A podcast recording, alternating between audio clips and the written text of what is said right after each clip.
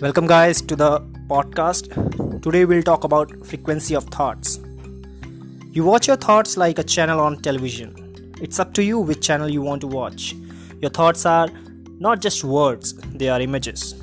If I'll ask you to think of a large red diary, you'll have an image in motion, a blood, or a whole movie. You are a human transmission tower. You are the most powerful than any television tower created on earth. In fact you are the most powerful transmission tower in universe.